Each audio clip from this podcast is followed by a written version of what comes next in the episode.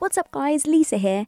Just want to let you guys know that rating and reviewing this podcast means the absolute world to me, and to encourage it, I'm reading out weekly reviews. This review comes from Coco09.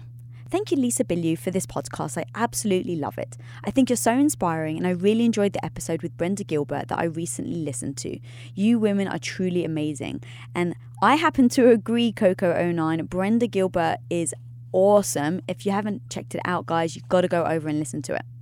Who would have thought that when I had today's Women of Impact on the show over a year ago, that her episode would be the most watched Women of Impact episode ever, with over 850,000 views to date and still climbing? Who would have thought that when she said on the show that she didn't think of herself as a businesswoman, she would then go on to start her own incredibly beautiful vegan fashion line with Samara? Who would have thought that when she came on, that she would soon after be asked by the legendary Jada Pinkett Smith to go on her smash hit Facebook show Red Table Talks? Who would have thought? Well, every single human that ever came into contact with her would have thought it. That's who. Because her kindness, strength, humility, passion, and drive gives off more radiation than the sun and has more gravitational pull than the moon. So please help me in welcoming the woman that shines so bright. You need to get out your factor 30 and put on your shades. The plant based recipe developer and conscious cooking living enthusiast, the one, the only, my girl, Radhi Devlukia Shetty. Oh my gosh, okay, I always tell people you are the most epic person at introducing people. Like Jay always talks about how, like even Tom, when he does his stuff, it's like the most elaborate, extravagant. It makes you feel like I said it last time, like a superwoman. I'm like, I don't even see those things. Thank Girl, you so much. Let me tell you, maybe you don't see it, but hopefully every other person that eh, like ever meets you shows and says that they do. Oh because in just seeing from when you were here last on the show and what impact you've made in such a little time frame of a year mm-hmm. is incredible. And so that's where, where I really want to pick off from the last episode that Yeah. we shot. So last episode you were somewhat unknown. Your husband Jay was of course just doing incredible things, growing like weeds. Yes. Um, and since then, you've so much come into the spotlight. And the thing that I'm thinking of is while it's beautiful, how many people are your cheerleaders for it, and how many people are basically trying to pull you down now? Um, and I have a quote from you that I thought was really powerful. Okay. It's easy to be happy for people when you're either not doing the same things as you, so you don't pose a threat, and when you're doing well. But how do you feel when we see someone succeeding in ways we want to? It sounds like such a simple thing to be happy for people. But a lot of the time, talking from my own experiences, there can often be immediate negative feelings after hearing someone's success or achievements, sometimes even for things you don't even want, because you see their happiness from that thing, it makes you a little bit, a little bitter. Can you relate? Mm. So, first of all, I want to ask you how you felt in doing that, and then have you felt other people be like that with you? Yeah, I mean, I definitely used to feel like that. And I couldn't understand why. It wasn't that I didn't love that person or like that person, but it was. Well, at first, I at first I always used to think maybe it is, maybe I just don't like them, and my mind would tell me maybe I just don't like them. When and- you weren't happy for yeah, them? when I went happy for them. And when I actually started unwinding like my thoughts and how I was feeling about it, I actually realized it was because I wasn't happy in what I was doing. That it's not even that I wanted to do. Like I, I love artists. I think they're incredible, incredible in what they do. But I don't want to be an artist. But when I would see people succeeding in you know the type or being happy and and achieving what they want to in whatever field it was in my mind it made me think oh maybe that's what i want to do. But it was only because i saw that happiness linked to that. And so when i then started unwinding that and seeing that actually it's not about them in any way it's me trying to find that thing that i feel like that about. And so once I found that for me, and once I really started to see that quality in me, I was like, I don't want to do that. And so as soon as I started understanding that, it made me so much less uh, like it's jealousy. And jealousy only stems when you don't have that like spark in you that makes you feel content about your own life. So how did you switch it around? So let's say I, I get the whole like you wanted someone to be happy or you wanted to be happy, you saw other people's happiness, but it wasn't in a let's say category that you dealt with. Yeah. so take now, you see other vegan chefs, let's say. Yeah. Um, have you felt that like twinge of jealousy, or have you in the past in that specific category? And then if so, how do you actually work on it? What does that look like? Yeah, I um, I think before I started becoming serious about what I wanted to do, I definitely felt like that about like every time I would see something to do with veganism or this person doing all these cooking videos, and I was like, gosh, like that's so amazing. Like, why am I not doing it? Or why can't I do that? And then I just realized I was so damn lazy. Mm. And if I put in the work to do that, then I could do it. Like it's it's literally not got anything to do with them succeeding. It's to do with the fact that I actually am not putting in the work. I see the people putting in the work in different areas and in my own area and they are they are making it happen. And I was the type of person who would sit and I would make like charts about all the things I want to do, and uh, there'd be pages and pages and pages. And by the time I get to the end, I would have thought about it so much. It's become this huge thing, like a monster in front of me. And I'm like, mm, let's shut this book, let's not do this. And it was really taking a step back and looking at myself and being like, you're just not doing the work. Like, fu- full stop. You are not doing the work, you're not putting in the effort, and so you're not getting the result. And I think when I saw that about myself, I was like, I can't be upset or angry at, or jealous of these other people that are putting in the work because it's really showing me what it takes to get there. That's amazing. Um, and that's definitely helped me. And, I, and I'm now been able to look back, like take a step back and look at myself when I'm thinking of doing these videos. Thinking about doing cooking videos for like, I don't know, probably two years now. And I realized it's because I would be too scared of like, what if this doesn't work? And what if this doesn't work? Um, either me getting afraid to fail, like the fear of failure, the fear of the unknown. And I was like, no, just put in the work, make mistakes, and you can do the same thing as, as all these other people in your field are doing. so when's your cooking show coming out? I know, yeah, working on it next year. okay, so let's talk about then the fear because in our last episode we had spoken about We fear in you moving to New York. Yes. So, um, so how do you unpack that fear now? Um, when it's a different um, situation, so fearing back then, almost you didn't really have anything to lose because you didn't. People didn't know who you were. No one knew who really Jay was. So it's kind of like if you're failing, you're kind of doing it behind the scenes. But now, if you fail, um, which let's face it, inevitably you will because Yeah. we all do. You're now doing it in a, on a much public, um, much more public forum. Um, is that does that weigh into um, decision making, and does that bring on more fear for you? And then, if so, how do you overcome it?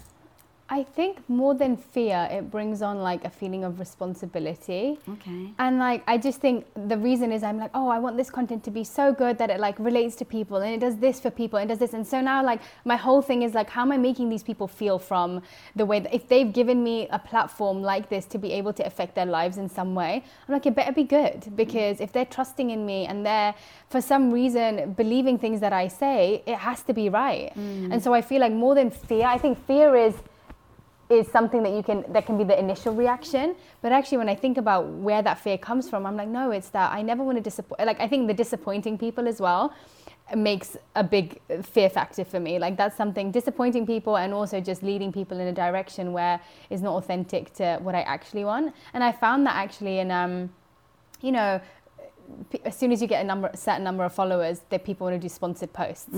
And um, you know, I had a few things that actually came to me, which I ended up agreeing on just because at face value it looked like something that could have been incredible to share with the community. And a lot of people were not happy with it, and I took it down. And that fear of like the way that I got attacked, like kind of like people like, how could you post this? Do you not know what this company does? Do you not know? And I was like, I actually had no idea. And if I did, I would not have done that. Um, and so I think that's more of the fear of people thinking of you in a certain way rather than and like if it was the way that I intended it to be fine think of me in that way but I think it's mm. really trying to detach from that has been quite difficult for me Oh, that's interesting. So you think it's basically the intention behind it? yeah because you said you pulled it down and the thing that I'm finding is there's always going to be haters. It Yeah. doesn't matter what you do. It doesn't matter if you're trying to do good in the world um, by creating bags that you know a vegan fashion line, or it doesn't matter. Like you're going to find people that are going to hate on you, whether you're you know huge like you are now, or you know someone with only a thousand followers. So how do you um, like kind of separate mm-hmm. what is actually real and authentic to you um, and still bringing value to people. And then other things like oh this is a bad company i shouldn't be, spon- be sponsored by them. Yeah I've, I've i mean i found that really difficult and i think it's just my thing is whole int- is completely intention. It's like with the bag that i pro- that i've produced i was so excited because it was the first time i was i was hoping to represent a vegan luxury brand that doesn't harm animals in the process. Mm-hmm. and that was my intention with it and then there are obviously people who feel that the you know the the uh, material that we've used is, is somewhat uh, harmful to the environment which I agree to. Um, but I think, you know, there's in every single thing that I have tried to do with good intention, there have been people who have spoken, who've, who've kind of um, challenged it mm. of like, what is this bag made from? What is this? What is this? What is this? Like, you know, you know, you're, what's the point of having this bag if you're still harming the environment? And I was like, but it's for like, yes, agreed, but it's also for a different purpose. And it's, it's just small steps towards things. And I just don't believe in judgment to the point of like criticizing someone and like, in, in such a, in such a um, aggressive way. Please inform me, like, please educate me. But now I've literally just always refining my intention of why I'm doing something. Mm. And if I really believe in it and I know that it's for a good purpose, then I mean, I remember you put up something and it was so true, and we'd spoken about it where it's actually completely based on how the other person is feeling. And so, on that note, like, I, you can't even get mad at them, and you can't even, and since we've had that conversation, it actually made me see things in a completely different light. You said, you know, how is that person gonna, like, how must that person be feeling to be responding in this way? Um, and you know, if you're speaking with aggression, maybe they've got something going on. But I will take the essence of what they're saying, and I have, and I'm like, let me make a bag. You know, we've been discussing making a bag from apple leather, which is made completely from the waste of um, the juicing industry. Uh-huh. And so that is things that we've been working on, but it's just baby steps. I'm like, nothing can be perfect, and you just yeah. have to grow with it and learn from everything that you're doing. How do you not get trapped though in the defending yourself, right? Because yeah, whether it. it's on social or someone right now who's just got someone in their lives where it's like they're attacking them you know they're like chipping mm-hmm. away then why are you doing this why are you doing that um, their intention might not be 100% mm hmm pure um, at least for me, I used to always go into defensive mode, yes. which would then get me really upset and yeah. angry, and it would become self-destructive. And it kind of be- it kind of makes you become a person that you're not actually. Yes. Like a defensive mode for me makes me into this like why am I defending myself? Am I defending myself because of ego? Because people are say, not seeing me respond and and fight for my place in this in this argument, or is it because I really have realized, crap, my intention was not good, and maybe I feel I feel upset about that, mm-hmm. and it's mm-hmm. coming out as aggression. Yeah. Um, but yeah, I, now it definitely has detached me from it because I'm like, it's just intention. And if I want to speak to you about it, we're going to have a conversation, but it's going to be on a respectful level, not on an aggressive way. Mm-hmm. You are so mindful um, and you talk about your spirituality and how meditating in the morning mm. makes such a difference to how you feel during the day. Yeah. And um, I think you said that you're actually um, more snappy if you don't meditate and things yes. like that. so, um, talk to me about how you really embody that and how it really does affect the, your life. Um, mm-hmm. Because I'm such a fan of meditation. I try, I still think I'm terrible. Um, I still want to learn, yeah. but I've heard so many incredible things. So, tell me how you use it to better your day and like like your communication with people and everything mm-hmm. like that? Yeah, I remember uh, making this video about. Uh, I used to call it the the effect of meditation for me was the bhakti bubble. Bhakti in Sanskrit means like love. And I don't think it's the amount of time that you necessarily spend, it's the depth that you go into. Okay. And I've, I, I spend about an hour and a half in the mornings meditating. Oh. And um, sometimes the quality can be so wonderful, and sometimes it can be I can be sitting there for an hour and a half and my mind will be wandering everywhere. And I have, you know, ups and downs with my meditations, but I make sure I do the practice every morning. Um, and I do find the days that I have had like incredible depth and I've really been able to disconnect from my surroundings, it's just almost like a filter because I've noticed myself on the days where my meditation practice hasn't been great, or the weeks that my meditation practice hasn't been great, and the weeks that it has been, and the way that I'm able to, um, com- yeah, communicate with people with so much more love. It's like the words come out of my mouth, and it goes through a filter of my meditation practice. I'm like, wait, this is how it can actually, this is how my mind processes it better, and this is how I need to say it to her or say it to him. Mm. Um, and even just productivity like i just feel like as soon as i know that my meditation practice is done in the morning it gives me so much enthusiasm to continue with my day in a productive way um, and I do mantra meditation, which are specific words which actually carry spiritual energy, it said. And so those words that you're saying, the more you repeat them, it's seen as like a cleansing process. And so you're cleansing. And I noticed that, like, when I am really in my meditation practice, it brings up a lot of stuff as well. And it helps to purify you with those, with those sounds. And so, um, yeah, I find it's a purification process. It's a process that really brings things to the surface for me to be able to like look at myself in the mirror and be like, okay, these are the things I need to work on. But at the same time, it just makes me I feel the best version of myself. Like if there if there was the best version of myself, then I know those are the days, the days that I meditated that that I really am that that person. If you own your own business, when an employee leaves your company, whether on good terms or bad, it can feel, I hate to say it, but it actually can feel personal. Like you and you alone are the one to blame. And it actually may even trigger you to lock down your business, not open yourself up, and not actually risk trying anyone else. Like you actually would your heart after a bad breakup and avoid looking for that new partner altogether. Well, let's face it, sometimes we can do that with hires as well. And trust me, guys, I've been there. I get the thought of bringing in a new stranger into your business actually fills your heart with more anxiety than it does love and joy. But when you post your jobs on LinkedIn, you can actually feel the confidence that you will find the right person for the right job fast because LinkedIn isn't actually just another job board. LinkedIn has a vast network of more than a billion billion with a B professionals, which makes it the best place to hire. Because guys, it gives you access to professionals that you actually can't find anywhere else. And so LinkedIn does all that while making the process easy and intuitive, which then makes hiring with confidence easy when you have that many quality candidates. And it's so easy, in fact, that 86% of small businesses get qualified candidates within 24 hours. So post your jobs for free at linkedin.com slash Lisa. That's linkedin.com slash Lisa to post your job for utterly free. And of course, terms and conditions always apply. As an entrepreneur, one of the biggest challenges you will face is the negative voice in your head. You know who I'm talking about? That maybe not so small part of you that loudly doubts your abilities to actually pull the things off and make a living from your passion project. But you gotta overcome that negative voice in your head, homie, because I'm telling you, you can do it especially if you use Shopify.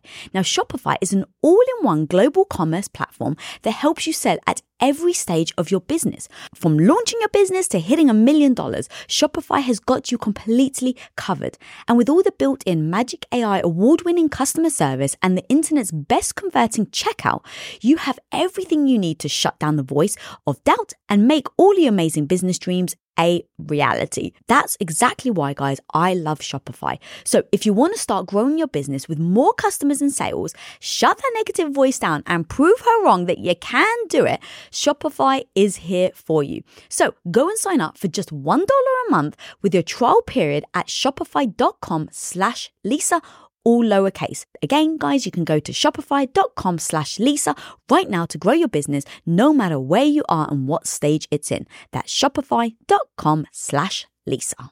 So, I freaking um, love that you talk all about that stuff on your social and you're very authentic and very you. Oh, and you've made, um, in my eyes, you've made meditation cool. Oh, cool. Thanks. you really have. And what I love about your social and what you talk about is you talk about like certain, like really serious things. And you talk about your spirituality and what you've learned. And then your next thing doing like this little wiggle um, boomerang. My, my no rhythm dances, yeah. yeah. um, but it's so authentic. And oh, that's what thanks. I love. And everything that you do that I've noticed is really, it seems like you have a purpose and you really do want mm. to help other people. And I wanted to talk about that because um, it's a big responsibility mm-hmm. that you and Jay are taking on on really creating um, on having a purpose and really wanting to create impact. And I had a quote of yours, and I loved it so much, and I really wanted to go deep on mm-hmm. it. Where he said, I once heard if you try to help a caterpillar out of its cocoon, it will never manage to actually evolve into a butterfly. Mm. The struggle, the effort, that discomfort is actually all part of the transition to turn into that beautiful butterfly. Yeah. Um, so if we know that you sometimes you just can't help people. They mm-hmm. have to do it themselves. Mm-hmm. And if your mission really is to help people, how do you, where's that fine line for you on giving advice but not taking responsibility for people? Yeah. How do you let go and let them be them? Yeah, I had this um, growing up, regardless of whether it was my friends or anybody I had in my life, I was a fixer. Like, I always wanted, I always ended up attracting maybe because of the energy I was giving out people that needed to be in inverted commas fixed mm-hmm. or that I felt I could help. And you know my mum always used to say like you know you always have friends that are always coming to you for advice. And at those times I was always expecting them to take my advice. And I'm like oh well if you don't take my advice then what's the point of me giving it to you? And I realized that actually that's such a terrible mentality because if you're trying to impart knowledge and like give people advice, give it with the expectation of nothing in return, mm. especially when it comes with advice or knowledge because they don't owe you that. You're choosing to give that advice and you are choosing to give that knowledge to people. So it's it's completely my it, it's my choice. If I decide to do it or not, it's my choice. Mm. And so and whether they take it on or not, it's their choice. And it's not my, uh, I don't have a right to tell them whether they should or should not do it. And so with the struggle, I, I mean, I feel like that, that was my story too. I had to go through a certain struggle to really um, be, become the person that I feel I was always meant to be. And having been through that myself, I see that in people. I'm like, there's only so much you can help people until they want to help themselves. Mm-hmm and I think detaching and with family it's hard because it's like you're doing it because you want to see them succeed, you want to see them be happy. But I mean, if you're not doing it for yourself, then there's only so much you can have. It's it's like you can have all the all the skills, all the tools, all the people in your life that you possibly need to succeed. But are you going to take them? Are you going to use them? Are you going to use those ingredients that you've got to make an incredible cake, or are you going to just let it sit there and and not, like you know it won't happen? Yeah. So um, how do you emotionally detach from that? Because if it's someone that's close to you mm-hmm. and you mm-hmm. so want them to be happy, yeah. and you can, it is so obvious to you what they're doing is a mistake. Mm, let's just say. Yeah. How do you detach from that? And then when they go and then they do it, let's say, and they make a mistake and they come back to you, do you still give them advice? I do. Really? Just out of compassion because mm. I'm like, I'm sure I've been in that situation mm. where I've made mistakes and you know it's it's the path of struggling to whatever mistake they are making there's obviously a reason they keep going back to that whether it's comfort whether it's habit whether it's you know a feeling of where that pain for some reason makes them feel happier. I just think I think the more you can see life with compassion, the easier your life gets because you're just giving and you, you know, there are people who are going to nourish you and then there are just some people who are going to take from you. And that's kind of like a cycle that I've, I've gotten used to. Mm. And it's not necessarily the people you're giving to that are going to replenish you. Mm. And so I do keep giving, but I, but I learn my distance of, okay, this is what I'm telling you. Now, whether you carry through with this I'm, I'm not I'm not gonna I'm not gonna invest into that part. I'm giving you everything I feel is gonna help you. But I don't know how to emotionally detach from family because there's such a tie, like it's a genetic bond that you've got with them, a bond of love, a bond of like having grown up with them. To detach from that, you're always gonna care, but mm-hmm. don't let that care turn into like anxiety for yourself. And mm-hmm. I think that's where I put put put the barrier. That's I'm like, I, am going to keep giving to you until I get to a point where I feel like it's causing a negative impact in my life. And sometimes you have to be selfish in that way. So what do you do then in those instances? Um, like, I, I, honestly, that that's my solution. I give without the expectation of whether they're going to carry through with it or receive. Mm-hmm. And maybe sometimes for those people, they have to go through a phase where they've got nobody and they have to push themselves out of it. And some people need that some people need that push to just be them and to realize the struggles that they go through and maybe they haven't take taken advantage of all the people that are there and without them there they'll maybe realize that okay actually i had it really good and mm. i had so many mm. people who loved and cared for me um, and sometimes it takes that takes that loneliness to to really come out of it mm. Which sounds really harsh, sorry. But like, actually, they but, need to be lonely. no, but there is some truth to that, right? Yeah. I think that going back to what you said earlier, there's certain things you had to go through mm-hmm. and face yourself. Otherwise, you wouldn't have learned the lesson. Yeah. Um, how are you at setting boundaries then? With because you're so compassionate, you're so mm. loving and giving to the people around you. Um, so, how do you set boundaries in your life, especially now as you're so much in the public eye, as your husband so much in the public eye?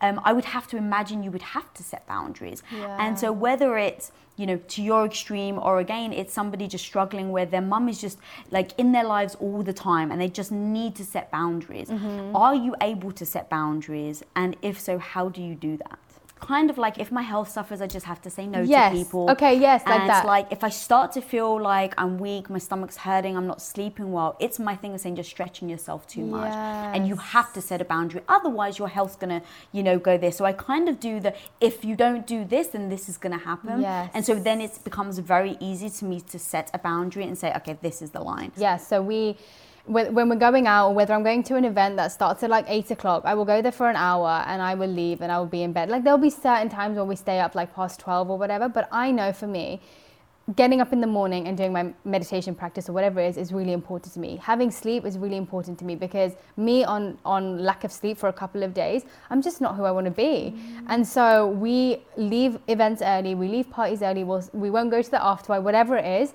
We will make sure that we are at home sleeping at, at, a decent time for us to have the energy in the morning. And so we do cut boundaries like that. Mm-hmm. Um, and for Jay, he yeah, seeing him in events, and I'm sure Tom's the same. It's like they give out so much energy when they're speaking to people and when they're, you know, taking on people's energy too. And then you come and go, oh my gosh, I'm so exhausted. I need to sleep for like three days. Yeah.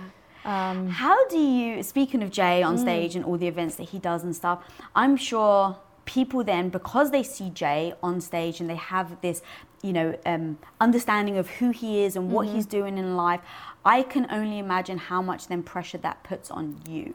Um, because mm-hmm. I get the pressure as Tom's wife. Forget about the business that we yeah. run and all of that, just as Tom's wife. There is definitely a certain amount of expectation and pressure put upon me to be a certain way because they see Tom in a certain way. Mm-hmm.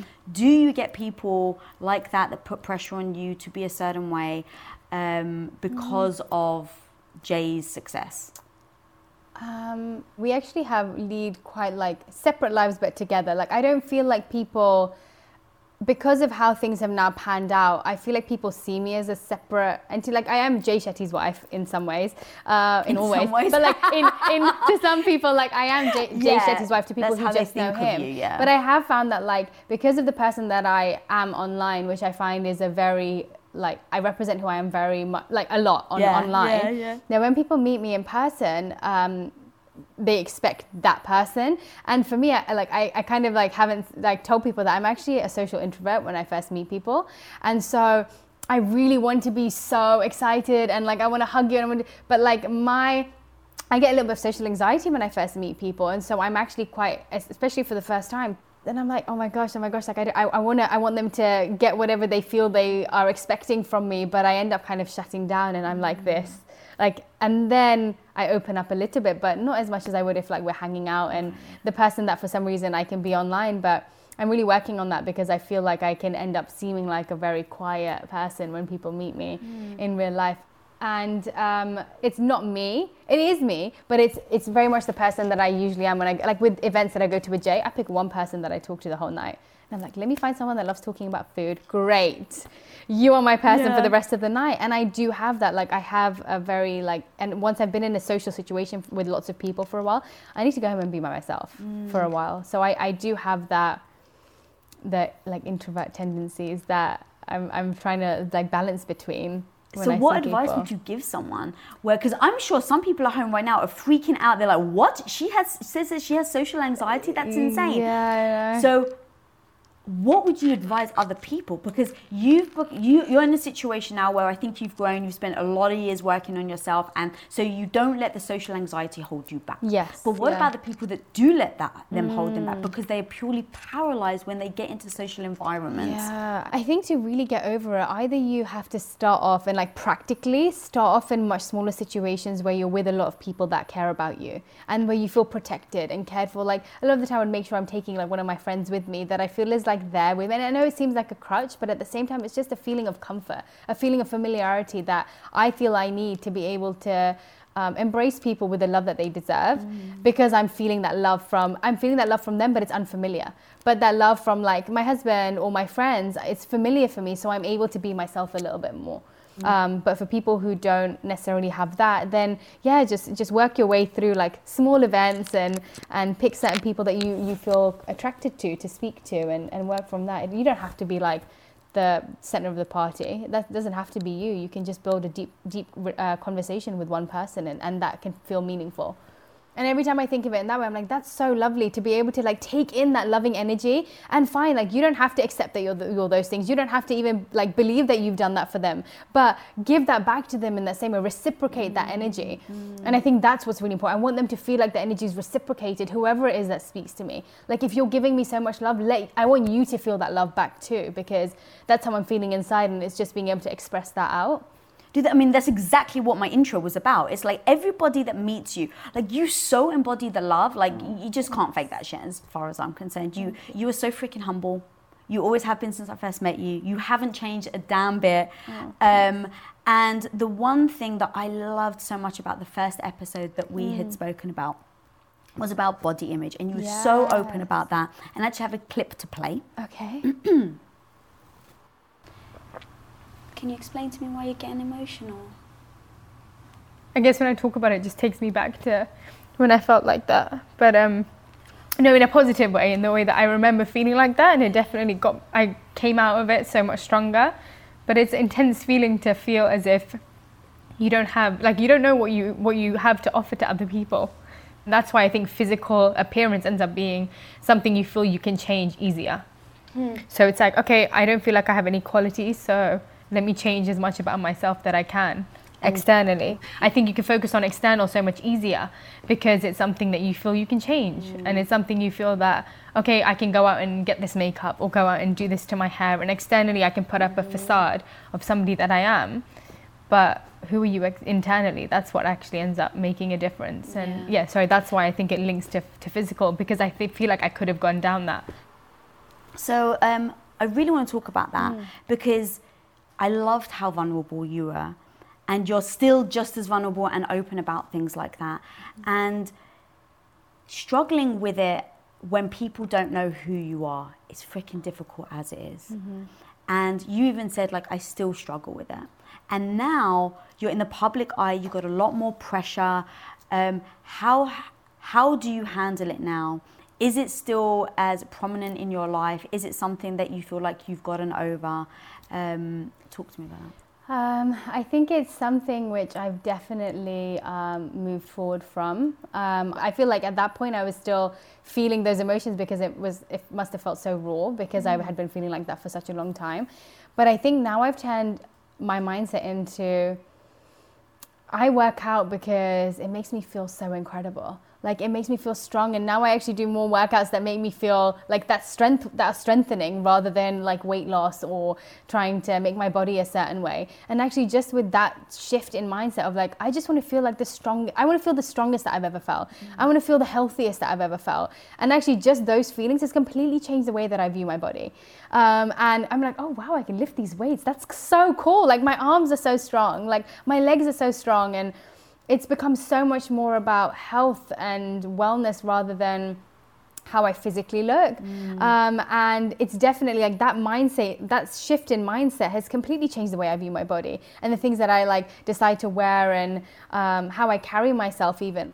And I'm not like looking on scales and I'm not trying to fig- figure out whether I fit into certain things. I'm like, I just feel great in my body and in my h- mind and not having to, that, that energy that goes into those thoughts takes up so much time like so much time so much energy and you're you're worrying about what? Because the way that people are looking at you and whether they think that like a certain part of you looks fat or too skinny or whatever it is. But instead why not just think about like wow i feel so great. Like my arms feel like strong. I feel like i can carry myself so much better. And those things are for me like so much better indicators and so much healthier for my mind to think of my body in that way because it filters through to everything else it filters through to the way that you react to people who now when I see people with like, you know, incredibly ripped bodies, I'm like, wow, that's amazing. Like you put in so much work, like that's incredible. And then when I see people who have, um, you know, incredible voluptuous bodies, I'm like, that's incredible. Like it makes you appreciate other people's bodies so much more when you're f- focusing less on the negatives that you have going on on your bodies. Like as soon as you see yourself in a better light, you're going to see every single other person in a better light. Um, and embrace their unique, unique body shapes and their, their, the way that they carry themselves. I love that. Um, well, going from like the body image and how you've really um, like transitioned there is incredible and very powerful. Um, and I can see in just the way you embody yourself, like it really does radiate off you, which is beautiful to see. You. Um, because you're in the food business, let's say. I'm sure you have seen how much food is a comfort for people and how much it can be a crutch for people.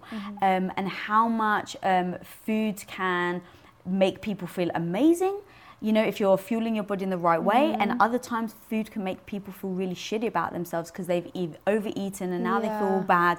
Um, so, was there a relationship with you and food prior that has Mm-hmm. a, ch- a changed? Because I haven't heard you ever really talk about that, and I actually wanted to ask you because I don't know. Yeah. And then, secondly, um, do you see that food can become triggers for people? Um, and then, how do you talk to people about that? Yeah, I mean, I've always seen food as a comfort. It's like, oh, and, and also something to build relationships over. Like I've always seen, especially obviously we both know growing up in families where food is, it's like food centric. Yes. Um, and so, and it's actually, now I've had to really detach from it because so many of my um, family members have such restricted diets. And so we can't like go out and eat. And like, I don't do many other things socially. And so for me, food is always like, okay, let's go get something to eat. There's a new place open. Let's do this. Let's do this. And it's always seen as like a place to create relationships over for me. And also, I mean, look, sugar and carbs are always the things which make people feel better. Like they're the things that we see. We we always, you know. Um, go towards whenever we're having a crappy day or uh, well some people do but you know i would be like that i'd be like okay i really need a pizza or i really want ice cream or whatever it is because that that it's instant gratification it's that instant feeling of feeling great um, and I definitely had that, and I still, I guess, to a certain extent, still do because whether it's a celebration or whether it's everything's linked to food, and I feel you've had to detach from that too. And you know, the enjoyment sometimes mm-hmm. goes out of it, but I realize like you can't just put all your enjoyment into this one thing, regardless of whether it's food or something else for another person food should be seen as something that really nourishes you. And yes, you can have treats, and yes, you should spoil yourself once in a while and get something that you really love eating. But um, also, the mindset of what is um, comfort food also can change. It's like now comfort food for me, I'm like, I just want a big bowl of soup. And now when I've tuned into the foods that really nourish my body, mm-hmm. that I actually feel nourish me more than instant gratification to my mind. Okay. And so the difference is like, how does my digestion feel and how does my mind feel? Yeah, my mind doesn't really want a soup right now, but is it going to nourish my body in a way where afterwards I'm going to feel really happy? Yeah. And a lot of the times when we're feeling really unwell, we crave those like bad things because our body thinks it wants that comfort, but really it wants foods which are nourishing. I think there's a big difference between your mind and your belly, what it's telling you. I want to know how much is habitual, right? It's like we've been taught as kids. It's like you go to the doctor, you For don't feel sure. good. What do they give you when you leave? Sugar. Sugar, yeah. Right, you go to the dentist. What do they give you? Sugar, which is insane. I mean, I guess they do it so they can get more business. You come back afterwards, but um, but um, I think a lot of it is habitual, right? We've just been Mm. taught growing up in every which way, not even just by our family, but by professionals. Yes. That hey, when you're not feeling well, here's something to cheer yourself up. Mm-hmm. Um, and then, so I think as we get older, we have, you know, it's been imprinted in us that you feel sick, you have sugar to make you feel better. But you're 100% right. Give your body the right food to then be able to get better. Yeah, learn the difference between um, what you're craving um, because like of habitual stuff or what your body. I think tuning into your own body, which you've had to do so much, and I've learned to do as well. Is just it's so important rather than going for. Yeah, instant stuff. Like Yeah. nothing instant is ever going to bring long-term benefits. It just doesn't work like that. And the more you feel nourished in your body in terms of like getting the right vitamins and minerals from the foods that you're eating, the more you're going to feel well in yourself and the more your mind's even going to feel happier. But the more you eat sugary foods mm. or the foods that give you that instant thing, the less you're actually going to feel nourished. Yeah. Yeah. I remember the first time my health issues had really crashed, and it was my first birthday when I had really major digest- Yeah. digestive issues. And I could barely eat, and it was my birthday. And Tom was like, "What do you want to do for your birthday?" And I was like, "Nothing. What can I do?" Mm. Yeah. And I was so miserable because you can't go out for a meal. because. I couldn't go out for a meal. Yeah. And so I was like, and he's like, "But babe, it's your birthday. We need to celebrate." And literally, I was like. In my head, I was like, but I can't eat, so why celebrate? Yes. I literally Yes. had like that was well why would i do it and he's like what are you talking about he's like we can do so much i'm like like what Yeah. Mm-hmm. right and this is you know four years ago when i didn't really have a growth mindset but i was like like what and he was like well like we can go shopping.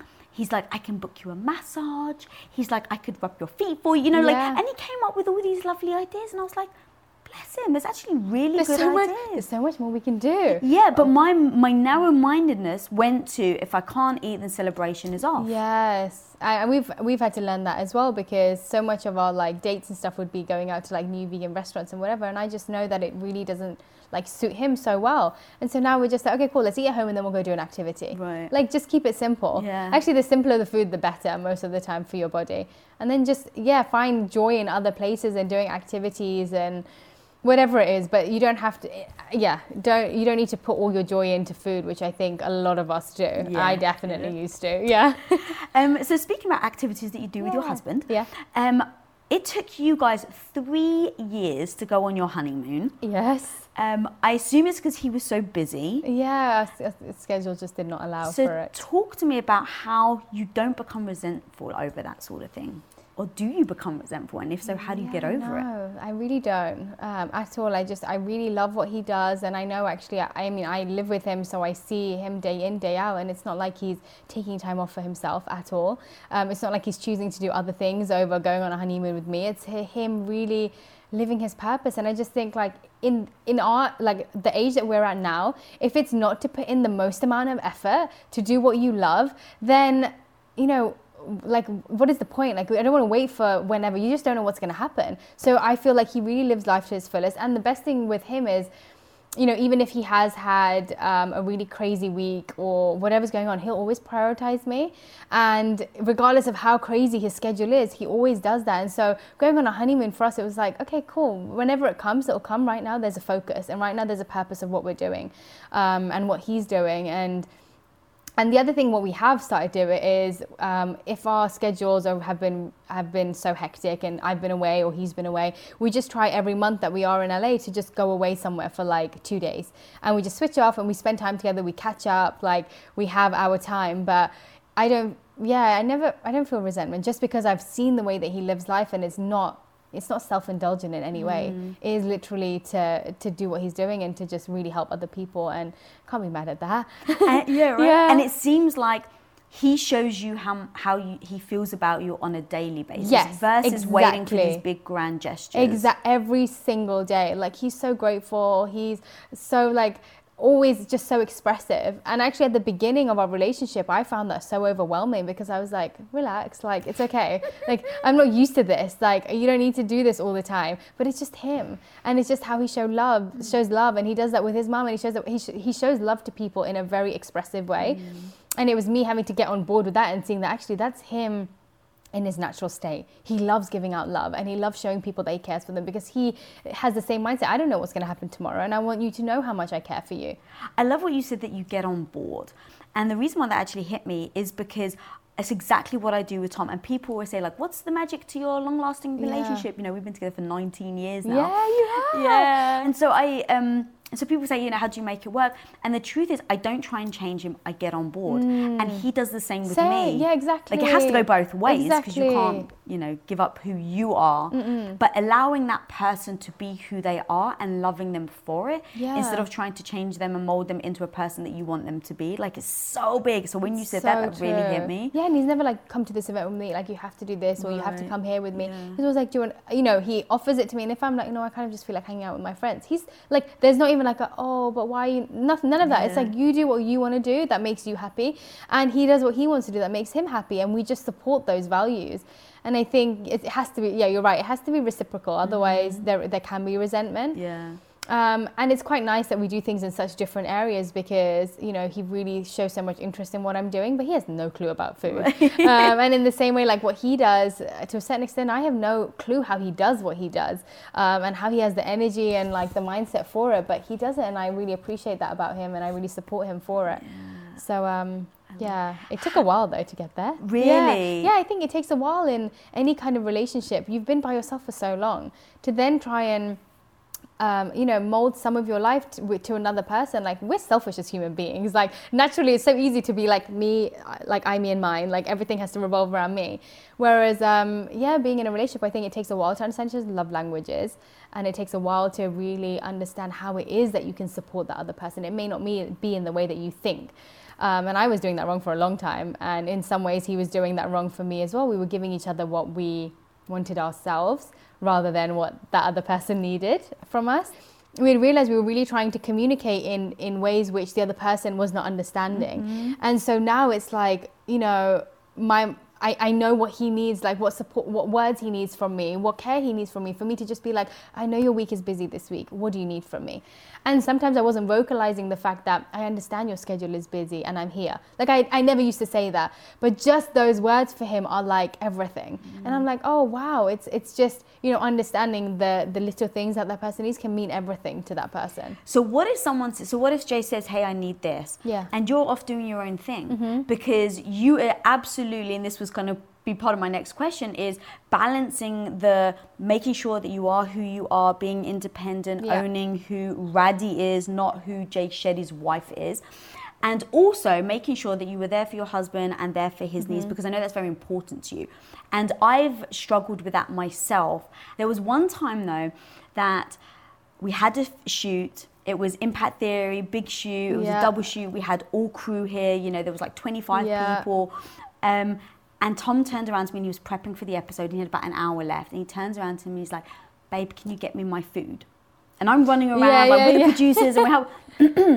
and I was like, I literally stopped in my tracks. I'm like, all right, I have a responsibility to the team Mm-hmm. and I have a responsibility to my business partner, Mm-hmm. Tom Bilyeu.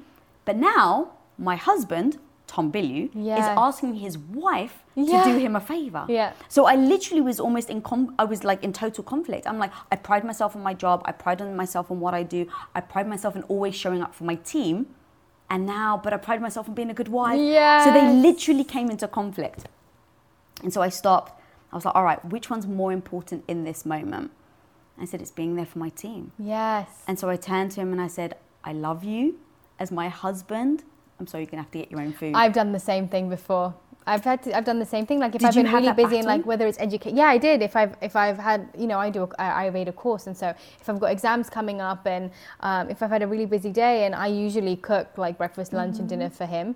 But I definitely have had that where I'm like, are you se- are you serious right now? Like you're asking me to get your lunch when I've got so much going on right now. Are you joking? Which now I've learned to be more clear. Where I'm like, I'm really busy right now. Do you mind? Would you mind if you just because I used to have a bit of guilt attached to it. right, okay, let's talk about that because Yeah. it's exactly what I used to feel. I used to have a bit of guilt attached to it because I'm like, oh, you know, like he's really busy and he's got so much going on, and I know his stomach's bad, and I want to be able to like cook for him and just make sure he gets the right nourishment. Um, and then now we've come to solutions. We've found places that are good for him and that nourish him in the same way, and he's fine with it. Um, and I, I agree. It's like a way of it's like, okay, fine. Don't make, don't beat yourself up about this. You've cooked him his breakfast and his dinner. He can have it. You know, he can he can get his lunch out. And I love doing those things. That's the thing. It's never anything that he, you know, he doesn't expect it in any way. But those are things that I really love doing as part of like being a wife and as part of being a dietitian and someone who really cares about the food that we're putting into our bodies. I want to be able to do that for him. But I think we've come to an understanding that sometimes there will be times where he just he's he he will like you know, and he doesn't like cooking. And that's another thing, actually. I guess some people are like, oh, you know, does it not bother you that he doesn't cook? I'm like, not at all. Hmm. He does his strengths, I do hmm. my strengths, and I'm totally cool with that. And he doesn't expect me to cook. Yeah. Um, and I find that it's really interesting because I find a lot of people who are like, no, like, you know, how man and woman should be equal. I'm like, yeah, they, they can be equal, but that doesn't mean they have to be equal in sharing responsibilities of cooking and sharing responsibilities of finance. I don't want to do the finance, you do that. I'll cook. um, yeah. and I, and I love that you that own it balance- as well, though. yeah, and I think sometimes because it's cooking and it's seen as a stereotypically stereotypical woman thing, people are like, "Oh, like you cook," and I'm like, "No, I just love doing Yeah, it. If I didn't love That's cooking, I wouldn't necessarily be in the kitchen all the time." So, how do you Um, actually overcome the guilt then? I think it just comes with the fact that he, he values what I'm doing as having the same kind of purpose. And so do I now. And so I feel like we're both living, I may be doing it in different ways, but he really sees that as something that's also like both of us just want to be to service to the world in some way. And yeah, I think, you know, it's natural, like even for him, like he gets guilt about like not spending enough time. And I'm like, no, I get you. Like we have a time, t- quality versus quantity. Mm-hmm. And it's like, I get quality time. It may be for a short period of time, but it's quality. And in the same way, like, with what I'm doing, if I'm not cooking him dinner, I'm like, okay, fine. 20 days out of, or like six days out of seven, I'm doing it. If I'm not doing it that one, relax, it's okay. Like, don't beat yourself up about it. And that's what you say to That's yourself. what I say. Yeah, it. yeah, it's fine. You've had a busy day too, just like he has. And um, yeah, it's, it's okay. The one thing, because I had the same thing, like I had planned when I met Tom, like I thought I was gonna, you know, have four children and I was gonna, you know, that was gonna be my life. And over time, when I realized I didn't want kids, I realized I loved business, I really wanted to go all in on business, I started to feel guilty because I thought, have I given him false, um, like a false belief of who I, of the type of wife I was going to be. So I started to feel guilty over it, and I was like, just sit down and talk to him. Yeah. And so I would sit down and talk to him. It was like, and I think he saw it coming because I was getting more and more invested in Quest, and I was building up our shipping department. And so one day I was like, I actually don't know if I want children anymore. Hmm. And because I love what I do. And hmm. I basically was going to say, hey, this is going to stop because I can't do both. I can't be in hmm. business and, you know, follow my passion and my dream there and then also be this intense at home. Yeah. And he looked at me, he's like, look, I'd be lying if I told you it wasn't great having someone put out my clothes and cooking for me every day. But as much as that made me happy, what would make me happier is seeing you happy. Yeah, exactly. But I had to have the discussion with him because it was eating me up inside because I just felt so guilty. But then once I said it, I was like, wow, I should have just said it from the beginning. Yeah. Um, what is next for you? What are you excited about? Good question. I am excited about finally doing my videos, which I've definitely got planned for next year. Really allocating like solid amount of time to do cooking videos and um, health videos. Just you know whatever I'm learning in Ayurveda, I would love to share it with people because I found it's really helped me. So I'm really excited about that. Excited about the videos. Um, and actually really excited about new like vegan products and stuff like the bag and other things that I might be able to work on. Um, I don't know. Sometimes I'm like, I don't know what's coming, but I feel excited about it. Like I don't know what it is, but something's going to be. I'm sure the next year is going to bring so many more surprises. Um, and I've just become, I've just learned to get excited about the unknown. That's so yeah. cool. and what's your superpower? Well, I hope my superpower is, you know, giving out as much love as I can to people and making them feel very comfortable and, and cared for and loved. And I feel like that's something that I'm really trying to embody as a superpower, um, that I am able to give out love um, and really help people feel comforted and cared for. So where can people find um, you and the recipes that you're going to put out soon, your blog and your videos? Um, so my name on Instagram is Radhi Devlukia, and um, everything will be you'll be able to find my blog and everything from that. I haven't Cool. actually got the website up and running So yet. so- instagram Instagram. Rest to be confirmed. All right. guys, guys, I freaking adore this woman off screen. She's such a close friend of mine. I adore her. Everything you just saw is exactly how she is off, off camera as well, just so you know. So go follow her, check out all the amazing things. And I'm so looking forward to her cooking shows. So stay tuned and, um, to watch those. And if you're not following me, guys, follow me at Lisa Bilyeu. And if this episode brought you value, please, please do subscribe. Click that subscribe button down there. And until next time, guys, be the hero of your own life. Peace out.